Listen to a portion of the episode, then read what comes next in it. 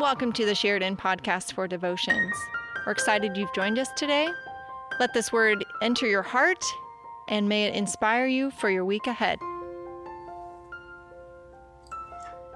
The scripture reading is from Luke chapter 15, verse 20. So he set off and went to his father. But while he was still far off, his father saw him and was filled with compassion. He ran and put his arms around him and kissed him.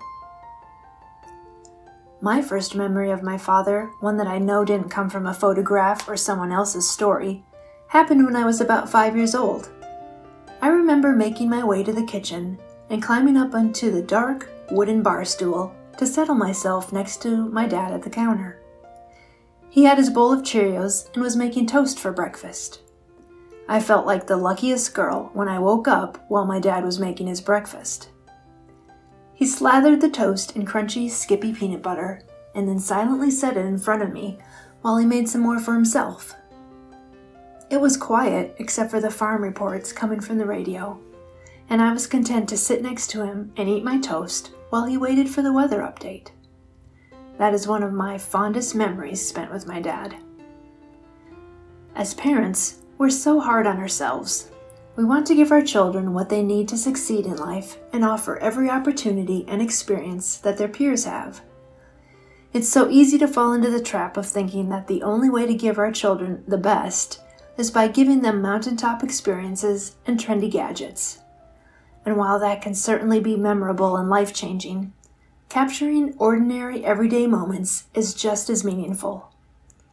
In worship this weekend, Pastor Greg gave us the assignment to watch the movie About Time. He showed a clip of the father's last wish, where he wanted to go back in time and take his son for a walk. Of all the things they had done together, the one thing he found the most meaningful and to do one last time was to go for a walk. I've heard that many people who are near the end of their life have similar wishes a wish to laugh and hug someone special one more time, a wish to go for one more walk or to eat a piece of toast together one more time. A wish to remember ordinary moments forever. Let's pray together.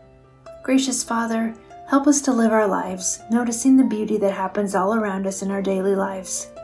Whether it's a mountaintop experience or an ordinary moment, don't let us miss it.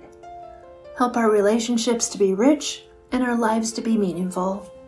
Remind us that sitting quiet and soaking in all you have to offer is meaningful and special. In your loving and precious Son's name, Amen.